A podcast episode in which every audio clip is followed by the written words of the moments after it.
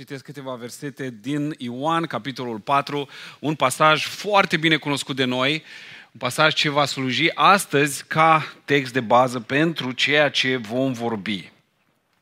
Ioan, capitolul 4, este vorba despre episodul în care Domnul Isus se întâlnește cu femeia samariteancă la fântână și ea realizează că el este un proroc. Doamne, versetul 19, Doamne, i-a zis femeia, văd că ești proroc.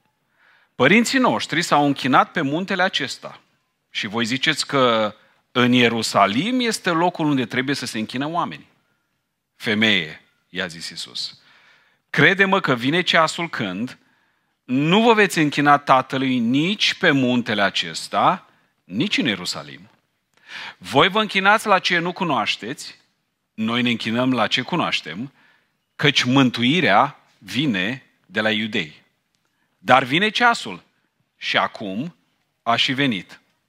Când închinătorii adevărați se vor închina Tatălui în duh și în adevăr, fiindcă astfel de închinători dorește și Tatăl. Dumnezeu este Duh și cine se închină Lui trebuie să-i se închine în Duh și în adevăr. Știu, i-a zis femeia, care să vină Mesia, căruia îi se zice Hristos. Când va veni El, are să ne spună toate lucrurile. Iisus i-a zis, eu, cel care vorbesc cu tine, sunt acela. Amin. Vă rog să reocupați locurile.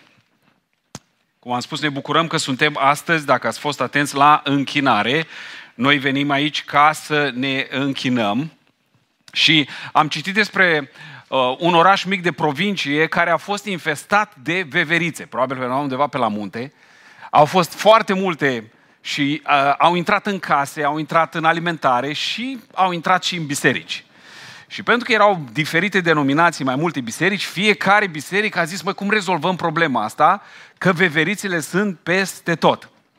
O biserică baptistă, de fapt ăștia cei care au ieșit de la baptiști, Uh, și au făcut o nouă biserică. Vorbesc acum împotriva acordeoanelor, împotriva basului și tobelor și a muzicii astea moderne, uh, dar vin la biserică în blugi și cu bărbi. Ăștia au convocat o întâlnire pentru a decide ce să facă cu problema veveriților și după multe rugăciuni și după multe discuții au ajuns la concluzia că veverițele au fost predestinate să fie acolo și bătrânii bisericii și congregația au zis că nu este bine să interfereți cu voința Domnului. La o biserică pentecostală din oraș, veverițele deja locuiau și făcuseră culcușuri în cada, în baptistier. Și au zis ei, mă, ce să facem? Facem un topogan pentru apă, punem apă și atunci să neacă toate acolo. Dar uh, nu știau ei că rozătoarele astea sunt înotătoare născute. Și ele chiar se bucurau foarte mult și au mai chemat mulți prieteni și s-au umplut mai mult de veverițe, în așa fel încât duminica care a urmat era plin de veverițe acolo. S-a dublat numărul. Biserica Evanghelică s-au adunat ei cu prezbiterii și au hotărât că nu e bine să faci rău creaturilor lui Dumnezeu, așa că au pus capcane care să nu le omoare, le-au prins și noaptea s-au dus și le-au pus în curte la Biserica Pentecostală. Numai că atunci când penticostalii și-au dat seama că nu funcționează chestia cu topoganul și l-au scos, toate veverițele s-au întors înapoi la evanghelici. În Biserica Ortodoxă, ăștia au venit cu o strategie foarte creativă, ăștia au botezat toate veverițele și i-au sfințit ca membri în biserică. Și acum enoriașii îi văd doar la Paște și la Crăciun. Și ultima, sinagoga evrească. Ăștia au avut cele mai puține probleme. Ăștia au prins prima veveriță, au circumcis-o și toate au plecat de acolo.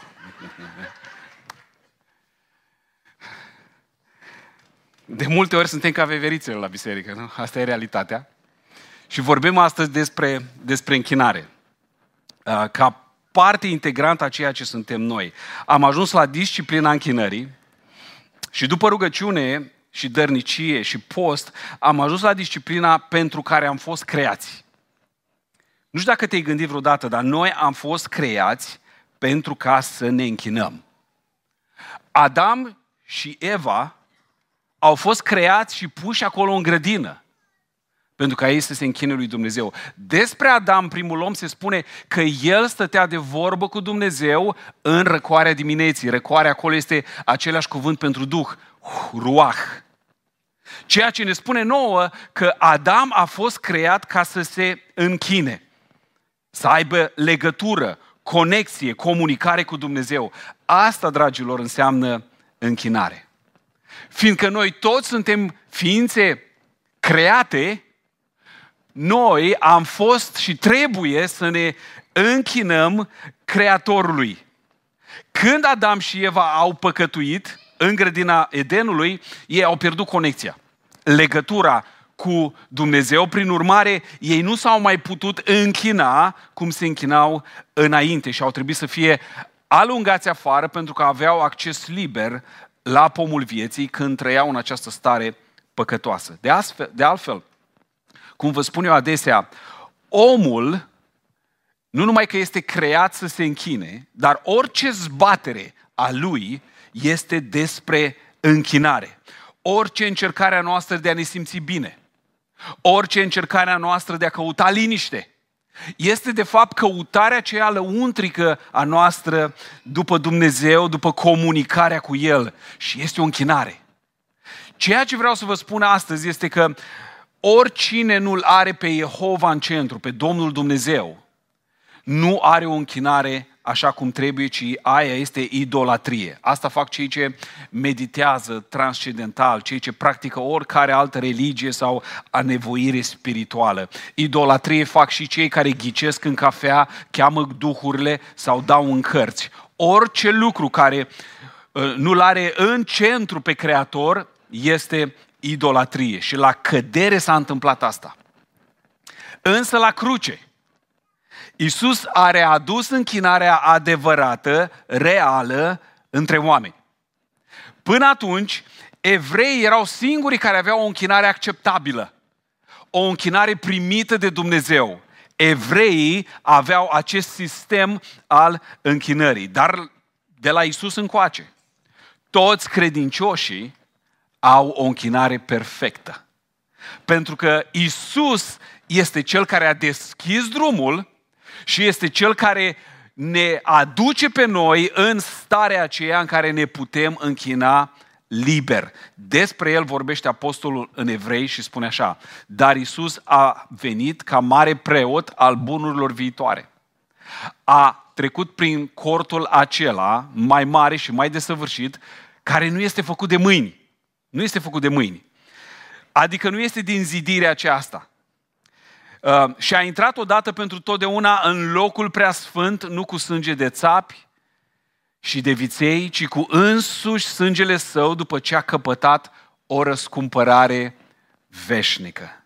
Căci dacă sângele taurilor și al țapilor și cenușa unei vaci stropită peste cei întinați, îi sfințește și le aduce curățirea trupului. Asta este închinarea în vechiul legământ cu atât mai mult sângele lui Hristos, închinarea în nou legământ, care prin Duhul cel veșnic s-a adus pe sine însuși jerfă, fără pată, lui Dumnezeu, vă va curăți cugetul vostru de faptele moarte ca să slujiți Dumnezeului celui viu. Binecuvântat să fie Domnul. La cruce, închinarea adevărată care și-o dorește Dumnezeu, cea care ne împlinește pe noi, a fost restabilită. Și astăzi vrem să vedem exact ce este închinarea, pentru că trăim într-o generație unde oamenii sunt foarte confuzi în ceea ce privește închinarea. Unii spun închinare se face numai la biserică, alții spun închinare se face unde vreau eu, alții închinare se face pe un munte, închinare se face sub pământ. Oamenii sunt foarte confuzi. Închinarea este adorarea lui Dumnezeu prin acte adecvate de laudă care recunosc măreția, onoarea și poziția sa. Închinarea poate să fie făcută personal, acasă, în intimitate, sau poate să fie făcută aici, duminica, la biserică, împreună cu comunitatea. Acest act al închinării poate fi exprimat intern prin acțiune ale inimii sau un consimțământ mental, eu pot să mă închin în mine lui Dumnezeu, sau poate fi manifestat în exterior prin fapte și acțiuni. pot să acționez în așa fel încât să-L laud pe Dumnezeu. Actele acestea de adorare, cum ar fi să fii proșternut la pământ, să te apleci, să îngenunchezi, să ridici mâinile, să cânți, să scoți strigăte de laudă, sunt modalități prin care tu, eu, noi ne închinăm înaintea lui Dumnezeu. Și astăzi vrem să vedem că închinarea este o disciplină. Închinarea trebuie urmărită. Închinarea trebuie programată, trebuie pregătită, trebuie efectuată regulat. Pentru că, știți ceva? Dumnezeu își dorește închinarea noastră. Dumnezeu își dorește închinarea noastră. Și astăzi vrem să vedem cum ne închinăm eficient. În primul rând, ce trebuie să înțelegem este că noi trebuie să ne închinăm activ, cu intenție. Și vedem această intenție de a se închina la ucenici.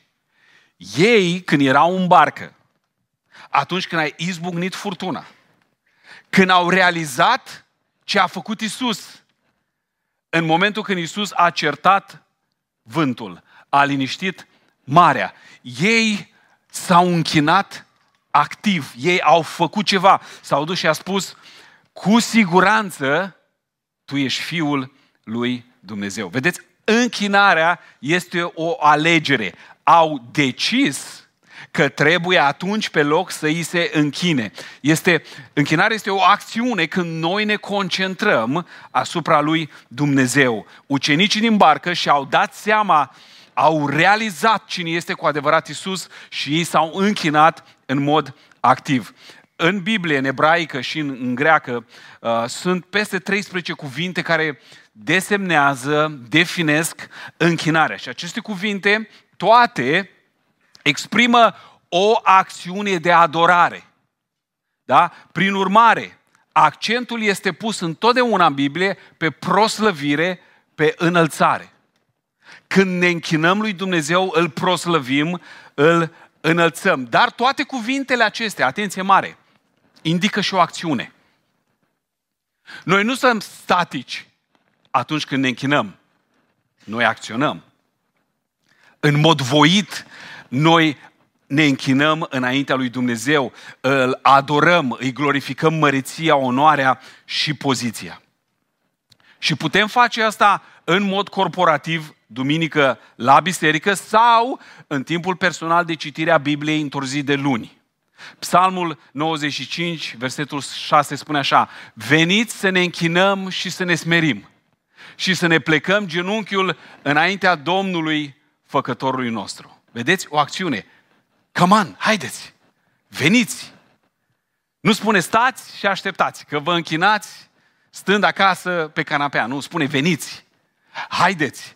acționați, faceți ceva. Dacă Dumnezeu cu adevărat este Creatorul, dacă Dumnezeu este, cum am auzit mai devreme, Mântuitorul tău personal, atunci haideți, veniți, haide, trebuie să ne închinăm neapărat. Cu toții trebuie să luăm această decizie conștientă că trebuie să practicăm închinarea în viața noastră. Că trebuie să ne punem un timp deosebit, deoparte, pentru a ne închina. Nu lăsa să se întâmple doar închinarea. Așa cum v-am spus în cazul rugăciunii, dacă nu programezi rugăciunea, dacă nu spui remindere, dacă nu folosești papuci să te pui pe genunchi în fiecare dimineață să faci același lucru, închinarea nu se întâmplă. Ci nu, noi în mod voit trebuie să ne programăm, să programăm această închinare. Noi când participăm la slujbă, de asta v-am întrebat, sunteți bucuroși să fiți la închinare? Când participăm la slujbă, mintea noastră este activă, inima noastră este conștientă, pentru că uh, conștientizăm, sunt aici ca să mă închin. Când am devoționalul biblic, sunt aici ca să mă închin. Când merg la un drum lung, îmi pregătesc un playlist cu muzică care îmi vorbește, îmi pregătesc predici sau podcastul care îl onorează pe el. Știți ce fac? Pregătesc ca să mă închin. În mod activ. Sunt intențional și acționez eficient pentru închinare. Și să vă spun ceva. De fiecare dată când mi-am pregătit, de fiecare dată când am acționat, când m-am închinat, Dumnezeu m-a binecuvântat. Niciodată n-am plecat de la El cu mâna goală, ci El de fiecare dată m-a cercetat, m-a binecuvântat, mi-a dat o lumină, mi-a dat înțelepciune. Acum, eu nu prea sunt plângăcios de felul meu. Dar s-ar putea ca Dumnezeu pe tine să te cerceteze prin lacrimi. Nici o problemă și din când în când și pe mine mă cercetează la fel. Dar de multe ori am primit o lumină deosebită din partea Lui. Am primit o călăuzire, o lumină fantastică pe care nu o văzusem până atunci ca să știu ce să fac într-o situație deosebită, complicată și asta a venit întotdeauna când mi-am planificat și am acționat disciplinat ca să mă închin. Deci în închinare sunt intențional și acționez. Apoi, în al doilea rând, alegem să participăm în mod regulat la serviciile de închinare corporative. Adică venim la biserică, e foarte simplu. Am pus-o mai fancy așa ca să arate bine în schiță. Dar de fapt venim la biserică, despre asta este vorba. Pavel îi scria lui Timotei așa, până voi veni, până voi veni la voi, ia seama bine la citire, la îndemnare și la învățătura pe care o dai altora. Era clar că mergeau la biserică oamenii ăștia. Prezența regulată la închinare este ceva ce Dumnezeu așteaptă de la noi.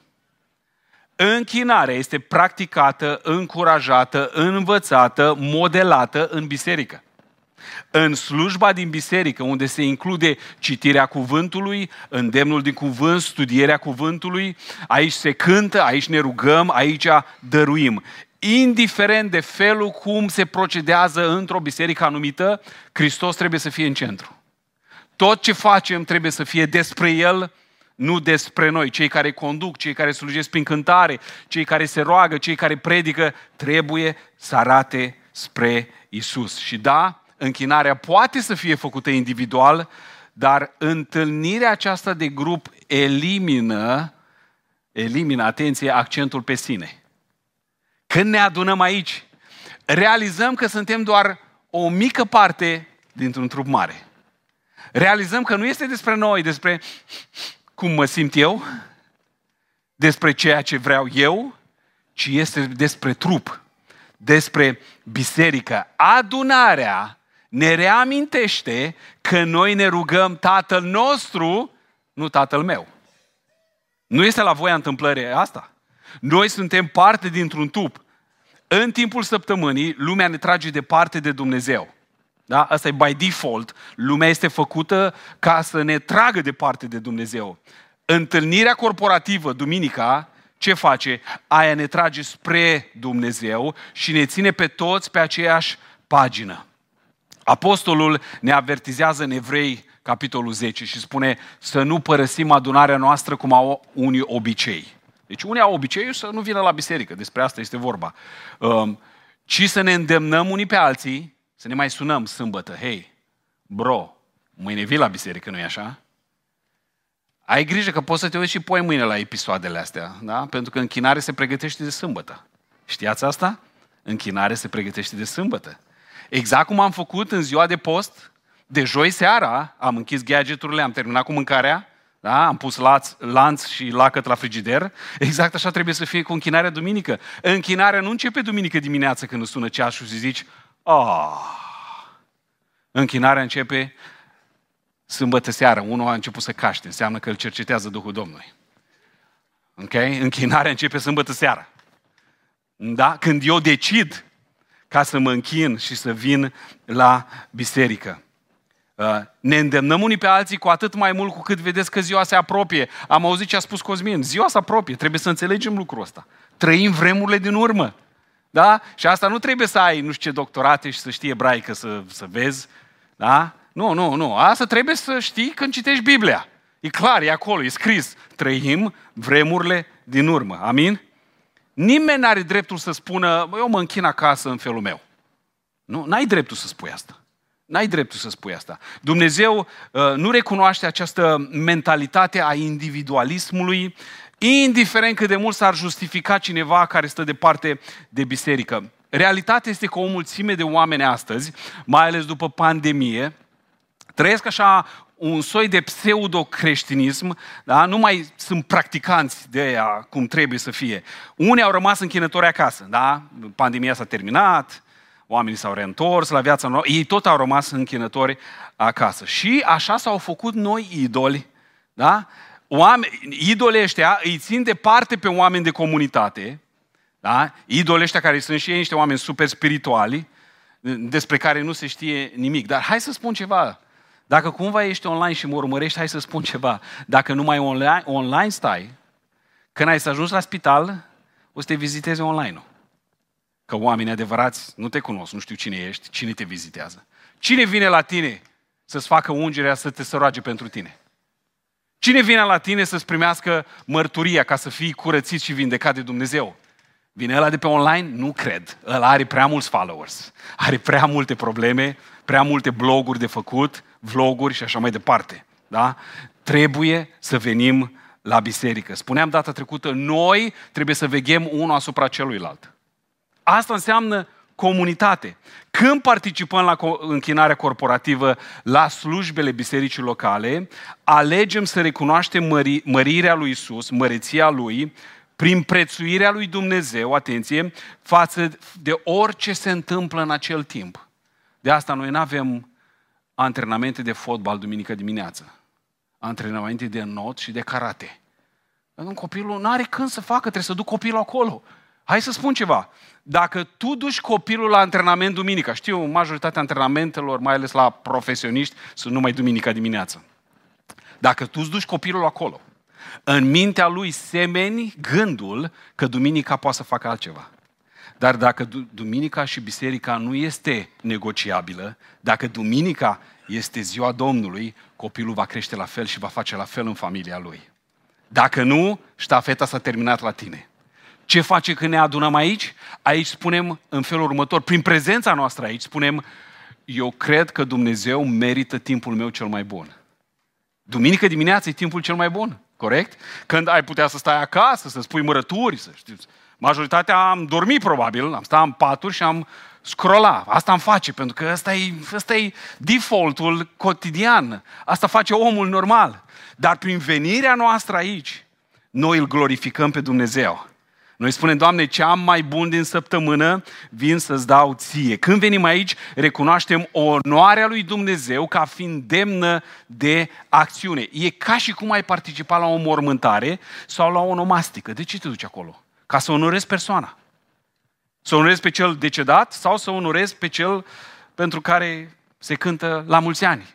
Da? Onorezi persoana respectivă. Când venim aici și ne închinăm, noi alegem să recunoaștem poziția lui Dumnezeu ca fiind cea mai importantă din viața noastră. Doamne, cel mai bun timp al meu, duminica dimineața, ți-l dau ție, pentru că tu meriți. Vin la biserică ca să mă închin înaintea ta. Ne închinăm eficient, preiubiților, și facem din închinare o disciplină atunci când suntem intenționali și venim la biserică și apoi ne închinăm eficient dacă ne păzim de idolatrie. Bătrânul apostol Ioan spunea copilașilor, păziți-vă de idoli. Mulți cred că idolii erau numai atunci când uh, uh, se închinau la chipuri de aur. Uh, când facem din închinare o disciplină, noi ne păzim de idolatrie. Nu ar trebui să punem nimic mai presus de reverența noastră față de Dumnezeu. Idolatria, cum spuneam, nu este un păcat doar al Vechiului Testament, când oamenii se închinau la statui de aur. Uh, orice poate deveni idol în viața noastră. Putem face idol din avere, din bogăția pe care nu o avem, dar ne-o dorim. Sau după ce o avem, să o idolatrizăm că o avem. Putem face idol din sănătatea noastră, mai ales acum e o generație care trebuie să verifici eurile și la ce respiri. Și tot. Trebuie să știi cum e. A devenit sănătatea, a devenit peste noapte un idol. Putem face idol din soții noștri sau din soții, din copii. Am văzut asta? Mai ales dacă e unul, de asta le spun tuturor, fă pe al doilea că îl detornează pe primul. Ok? Dacă ai unul singur, are tendința să fie idol. Are tendința să, să-l pui așa jos și tă, sus și totul să fie despre el. Da? Putem să facem idol din grădinile noastre. Sunt oameni care, oh, nu vin la biserică că am de tăia grădina. Tai grădina de un an de zile, frate. Aia nu se termină niciodată. Putem face idol și din asta. Din hobby-urile noastre. Nu? Și nevastă se întoarce către soț, spune, vezi, meciurile, ți-am zis eu. nu așa? Și îndrăznesc să spun din telefoanele noastre. Putem să facem idoli. Pentru că telefonul devine un alt membru al, al trupului nostru. Nu? Poate fi clar ceva, uh, toate lucrurile care toate le-am enumerat, în sine nu sunt rele. Niciunul din ce am enumerat nu este rău în sine. În schimb, dacă îl punem mai sus decât Dumnezeu, decât onoare pe care o dăm lui Dumnezeu, lucrul acela poate să devină idol. Trebuie să urmărim cu atenție oricare din pasiunile noastre să vedem dacă nu cumva se interpune între relația noastră cu Dumnezeu. Să vedem unde sunt direcționate aceste pasiuni. Pavel spunea în Coloseni, capitolul 3, de aceea omorâți mădularele voastre. Le-am citit de atâtea ori că nu, nu, a, parcă ne scapă cât de brutal este Pavel.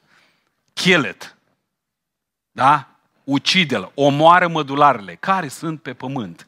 Curvia, necurăția, patima, poftarea și lăcomia care este o închinare la idol. Toate lucrurile astea trebuie urmărite în viața noastră și ucise. Poate că nu cinstim o statuie a Fecioarei Maria sau un Buddha de ceramică, dar putem avea în secret idoli în inimă aproape din orice. Idol, cum spuneam mai devreme, care poate să fie soția, mașina, casa vecinului sau orice altă pasiune pe care o poți avea. Așa că provoacă-te întrebându-te astăzi, ce idole am permis să se strecoare în viața mea? Pentru că idolatria este o călcare semnificativă a importanței lui Dumnezeu. Și testul este ăsta. Dacă a devenit mai important decât închinarea mea, atunci e idol. Atunci e idol. Uh, dacă ești aici și ești cu mintea în altă parte, ăla a devenit un idol. Pentru că ăsta e momentul când inima mea este deschisă. Mintea mea este gata să primească. Trupul meu este curățit și sfânt și vin înaintea lui Dumnezeu gata să primesc darul lui, dar atitudinea mea este o atitudine de închinare. Dacă te trezești des la biserică gândindu în altă parte, atunci să știi că ai permis un idol să-ți blocheze relația cu Dumnezeu. Pentru că Biblia spune că în prezența lui toți idolii cad la pământ. În prezența lui, în biserică, orice idol ar trebui să cadă la pământ. De aceea noi venim aici și suntem liniștiți pentru că știm că suntem în prezența Dumnezeului suveran. Indiferent de stresul pe care îl ai și problemele care le ai în viață, când te închini adevăratului Dumnezeu, ești liniștit, ești în pace. Ce pot fi idolii pe lângă El, întreabă Vechiul Testament. Așa că pentru a avea închinare ca disciplină în viața noastră, trebuie să fim intenționali, trebuie să venim la biserică de câte ori se adună frații și suntem conștienți de idolii care ne pot tulbura viziunea, iar apoi punem în mod activ închinarea în fiecare segment al vieții noastre. Da? Dumnezeu este Duh, am citit mai devreme. Și cei care îi se închină trebuie să se închine în Duh și în adevăr. Închinarea trebuie să devină o parte activă a vieții tale. Un lucru pe care, cum spuneam, îl urmărești. Ceea ce îi spune Iisus femeii la fântână, în capitolul 4, acolo unde am citit, este că ea trebuie să incorporeze închinarea în toate aspectele vieții ei. Și cu un verset mai sus, îi spune de fapt care este problema ei. Știți de unde și-a dat ea seama că el este un profet? Pentru că el i-a spus, du-te și adu bărbatul. Și ea spune, am o problemă aici. Am, am o problemă mare. Pentru că, de fapt, eu am, trăiesc cu mai mulți. Sau acum cu ăsta cu care sunt, nici măcar soțul meu nu e. De fapt, ce face Isus? Isus îi face lumină în viață și îi spune în orice aspect al vieții tale trebuie să te închini lui Dumnezeu. În fiecare cotlon din viața ta trebuie să strălucească lumina Evangheliei. Trebuie să fii sigur că în toate domeniile tale, că poate azi ești ok cu bărbații, ai unul, Domnul să-l binecuvinteze, amin surorilor? Amin, da? Sunt vreo trei acolo care au zis că au fost aseară la întâlnire. Poate să fie ok cu asta, dar să fie alte domenii despre care vorbim mai încolo deocamdată. Da, e ok, nu, nu vorbim despre asta. Ok? Pentru a face din închinare o disciplină dincolo de slujba de duminică, faceți acest lucru. Atenție, luați orice domeniu din viața voastră. Orice domeniu. Căsătoria, creșterea copiilor, rugăciunea, munca, slujirea, recreerea și chiar odihna. Atenție! Și întrebați-vă cum recunoașteți măreția, onoarea și cinstea lui Dumnezeu în toate acestea. Faceți din această analiză o practică de fiecare zi, în care vă întrebați, băi, în domeniul ăsta, l-am inclus cumva pe Dumnezeu, pentru că asta trebuie să devină o practică a vieții noastre. Este un obicei excelent pe care ar fi foarte bine să-l practici în viața ta. Și lista aplicațiilor este nesfârșită, așa cum cunoașterea lui Dumnezeu este nesfârșită. Dacă femeia de la fântână a aplicat adevărul lui Isus imediat și a recunoscut nevoia de a extinde închinarea chiar și la relațiile nepotrivite cu bărbații, ea s-a pocăit, a văzut lucrul acesta, a înțeles că idolatriza un anumit tip de comportament, un anumit stil de viață care nu-L onora pe Dumnezeu și l-a scos dând slavă lui Dumnezeu. Ascultă-mă bine, nu poți să-L onorezi pe Dumnezeu duminica dimineața și noaptea sâmbătă să fi fost la club. În mintea ta poate crezi că e ok, e acceptabil. N-ai cum. Pentru că înaintea Lui venim așa cum suntem. El vede tot în viața noastră. Cunoaște totul. Nu poți să vină înaintea suveranului care știe gândul și vorba înainte să-mi iasă pe limbă și să ascund ceva. Să spună, am venit, dar îți dau, uite, 95% e tot a tău. Dar 5% lasă că le am eu pe ale mele. Nu, nu, nu, nu. Lumina adevărului, când închinarea devine o disciplină, atunci, în mod holistic, complet, tot ceea ce sunt și reprezint, aduc înaintea Lui. Nu poți să te închini și să crezi că ești primit dacă ești certat cu fratele tău. Și tu nu vrei să te împaci. Tu nu ai de gând să restaurezi relația. Degeaba vii aici, îți pierzi vremea. Pare rău să spun. Chiar și degeaba mai deschis Biblia și te rogi. Închinarea ta nu are cum să fie primită înaintea lui Dumnezeu. Să spun ceva. Dacă Samariteanca era ofensată când Domnul i-a spus de bărbat și îi întorcea spatele, întorcea spatele mântuirii. nu e așa? Dacă în Samariteanca a zis, Doamne, wow, Tu ești un profet. Tu cunoști adânc inima mea. Doamne, eu trebuie să-mi schimb viața. Este nevoie în viața noastră să te oprești să faci un efort și să gândești la părțile ascunse ale vieții tale și să spui, este lucrul acesta dedicat lui Dumnezeu. Mă închin lui și cu cotloanele astea ascunse din viața mea, din inima mea. Mă închin eu cu tot ceea ce sunt.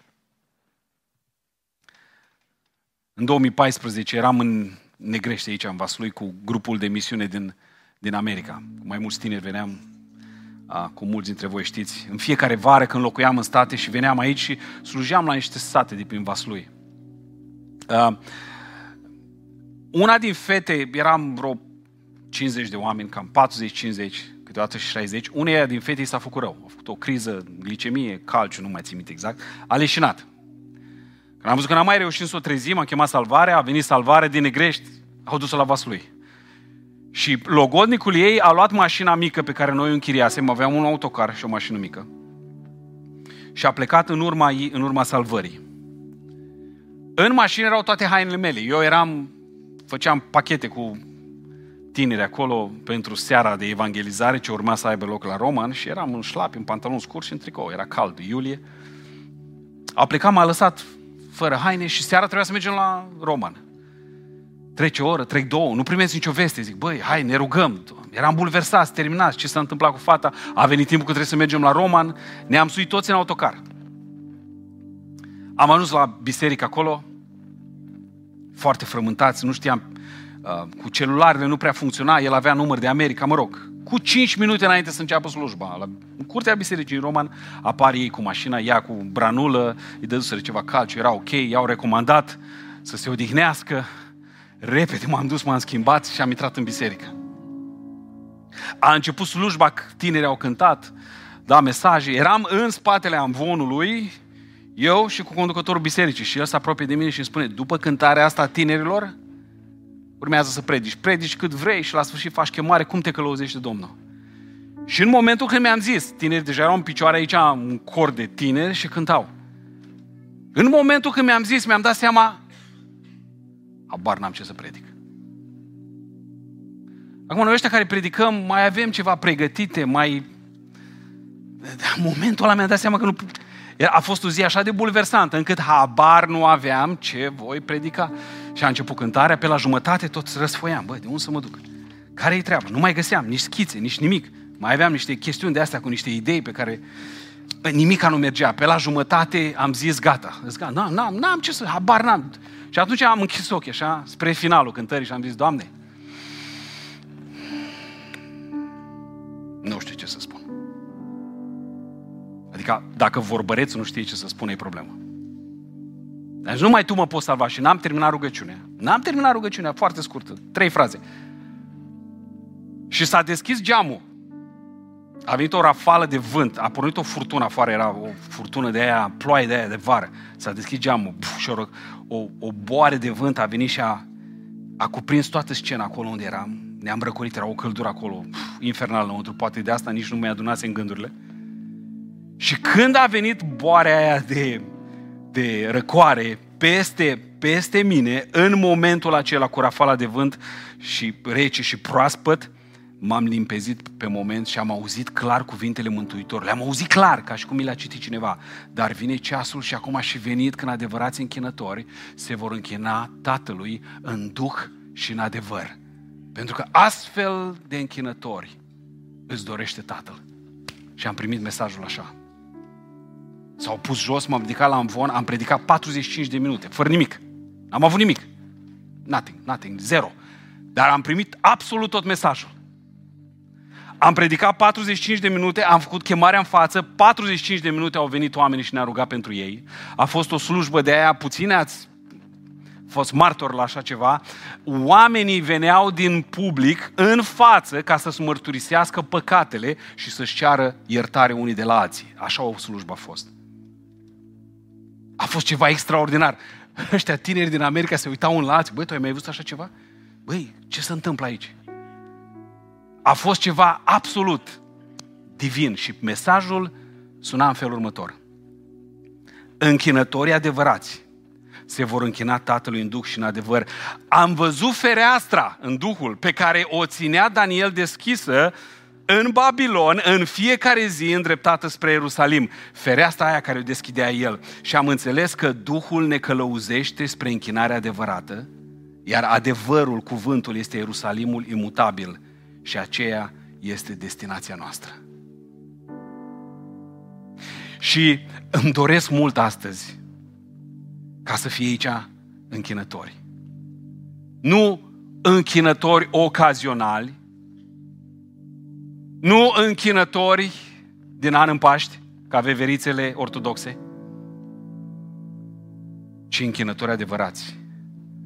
Oameni care au această pasiune de a-L face pe Dumnezeu centrul vieții lor. Ascultă-mă, des spun asta, orice om este un închinător. Și ăla care se închină la plăceri, da? Uh, ăia care se despart de soție după 15 ani, 2-3 copii, pentru că simte că și roșește viața, el vrea să se simtă bine. Și ăla e un închinător. Ce, ce, ce se droghează, beau, pariază, se duc la mănăstiri, intră în politică pentru putere, toți ăștia, ascultă-mă bine, sunt închinători. Însă Tatăl și dorește pe ei adevărați. Pentru că omul adânc în el caută această relație cu Dumnezeu. Tatăl îi dorește pe cei care se închină în Duh și în adevăr. Nu oricum numai în Duh, o închinare super, superficială. Venim aici, facem vânt, facem zgomot, dar viețile noastre sunt praf. Aia nu este închinare primită înaintea lui Dumnezeu, în niciun caz. Nici închinare numai în adevăr. Venim și spunem numai, dar suntem stană de piatră. Nu, nu se mișcă nimic în noi. Nu, nici aia. Nici. Trebuie Duh și adevăr. Trebuie întotdeauna combinate. Pentru că astfel de închinători își dorește Tatăl. În Duh este o închinare supranaturală care este susținută de traiul nostru, de felul cum facem noi lumină în toate cotloanele vieții noastre. Spuneam la început, numai Isus poate să ne aducă la acest nivel de închinători. Și ce vreau să spun astăzi, gândul cu care mi-aș dori mult să pleci, dacă uiți tot ce am spus, este asta. Tatăl își dorește astfel de închinători. Te-ai gândit vreodată ce poți să-i dai tu lui Dumnezeu? Hai să te întreb altceva. Ai fost la ziua cuiva care avea de toate. Ai fost vreodată la unul, tu stai într-un apartament și ăla are case, mașini. Ce să-i duc lui ăsta, bă, frate? Bă, ce să iau? Să iau Eugenie, poate, că nu mai știe ce gustare. Nu, serios, ai fost la unul care e mult, mult sus ca tine. Bă, ce să-i duc? N-am ce să-i duc. E, exact așa suntem noi cu tatăl. Ce să iau eu tatălui? Că le are pe toate. Oare ce îți dorește el? O, oh, hai, Iisus ne dă aici un hint. Deschide puțin ușa ca să-L vedem pe Dumnezeul adevărat. Știi ce vrea Tatăl? Tatăl își dorește închinători adevărați. Nu orice fel de închinare. Cu alte cuvinte, închinarea cu acordeon, fără acordeon, cu bas, cu tobe, fără tobe, cu strigăte, cu aplauze, fără, cu solemn, cum vrei tu. Aia nu e, nu e important pentru el. Știi ce e important pentru el? În duh și în adevăr. Ăștia sunt închinătorii pe care și dorește Tatăl. Să nu fim prea atrași de forme și să pierdem esența. Să nu ne confundăm prea mult în esență și am pierdut uh, orice fel de formă. Evreii se închinau cu bucurie. Noi suntem chemați astăzi să ne închinăm cu bucurie. Pentru că știți ce face închinarea? Na, acum vă dau un hint.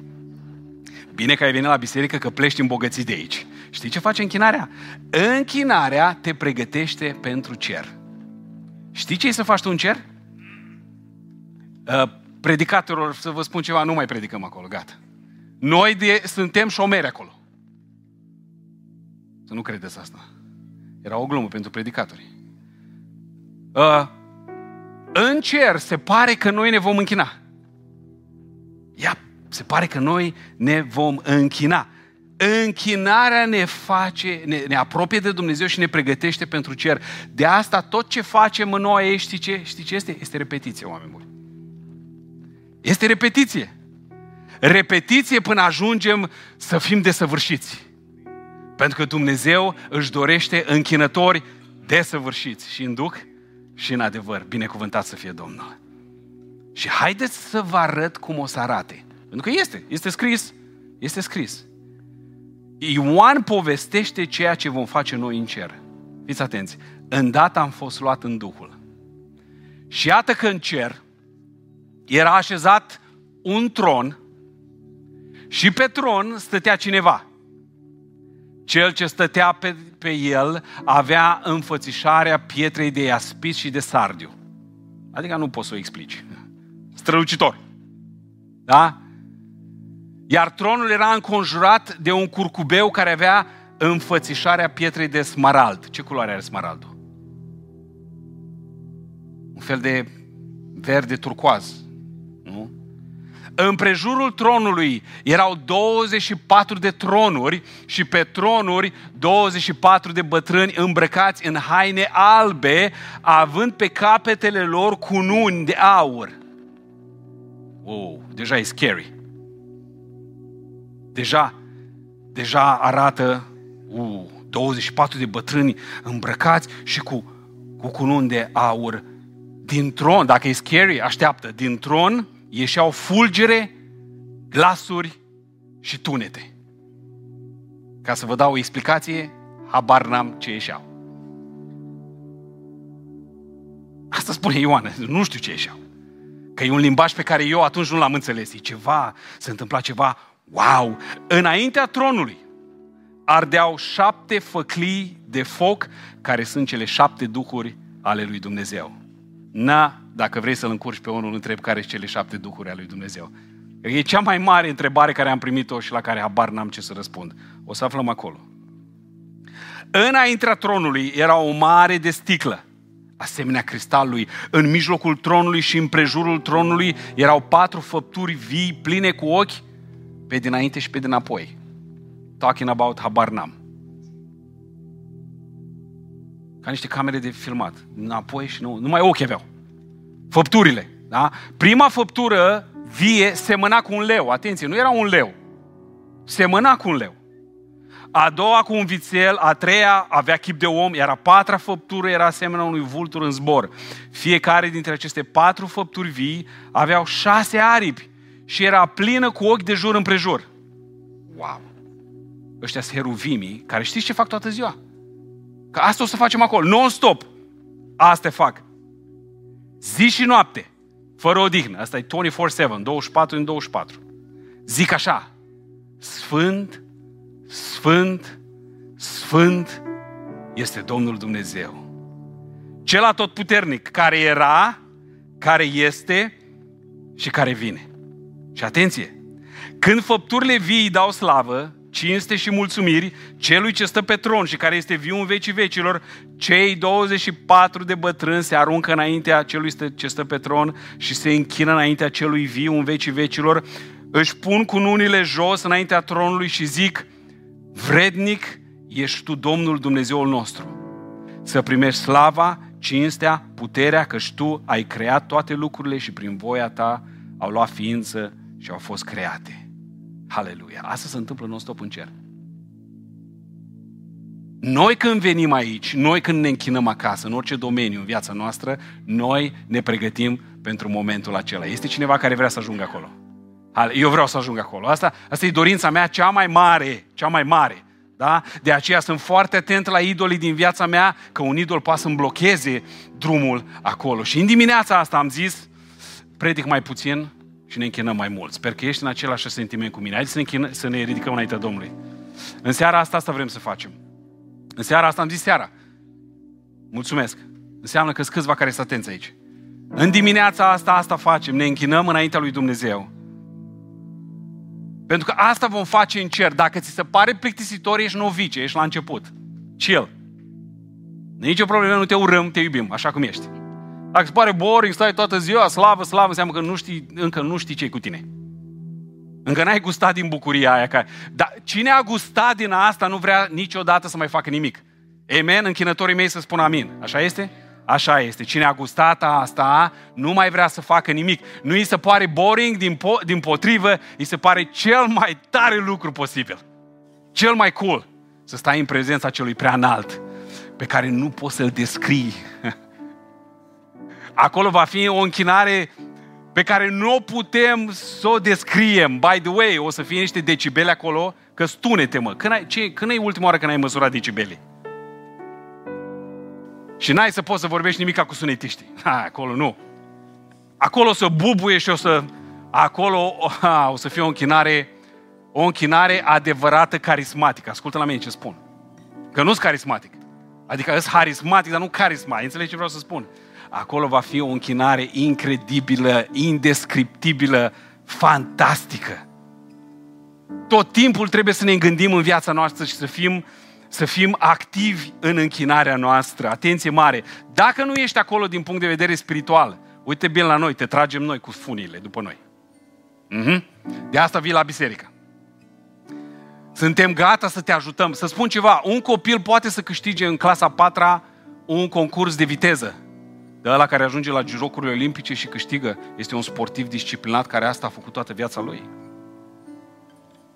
O fetiță acasă poate cânta o cântare. În clasa patra, foarte fain, dacă ați ajuns solist aici. E o viață întreagă de muncă, de disciplină, de renunțare. Ce vreau să spun? N-ajungi închinător peste noapte. Te-ai botezat anul trecut și deja vrei să fii cel mai tare închinător. Nu există.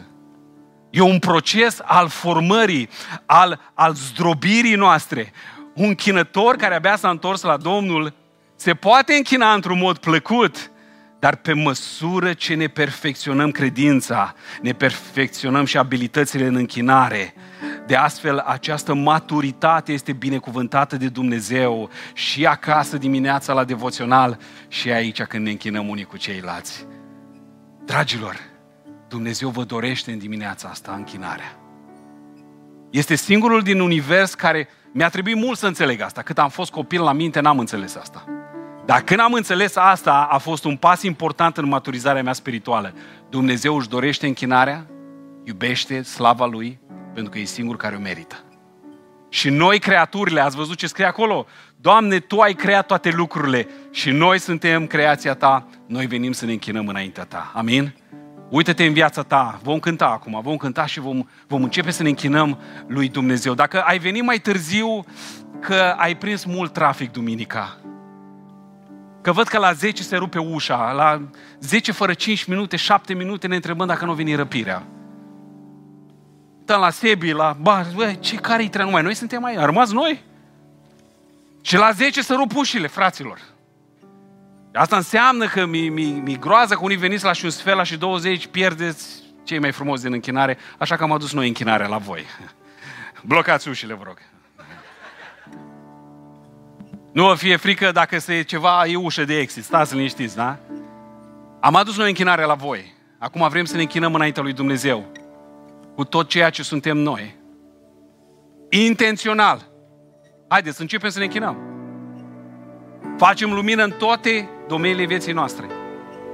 Și spune, Doamne, numai Tu meriți. Haide, închină-te cum nu te-ai mai închinat. Roagă-te cum nu te-ai mai rugat.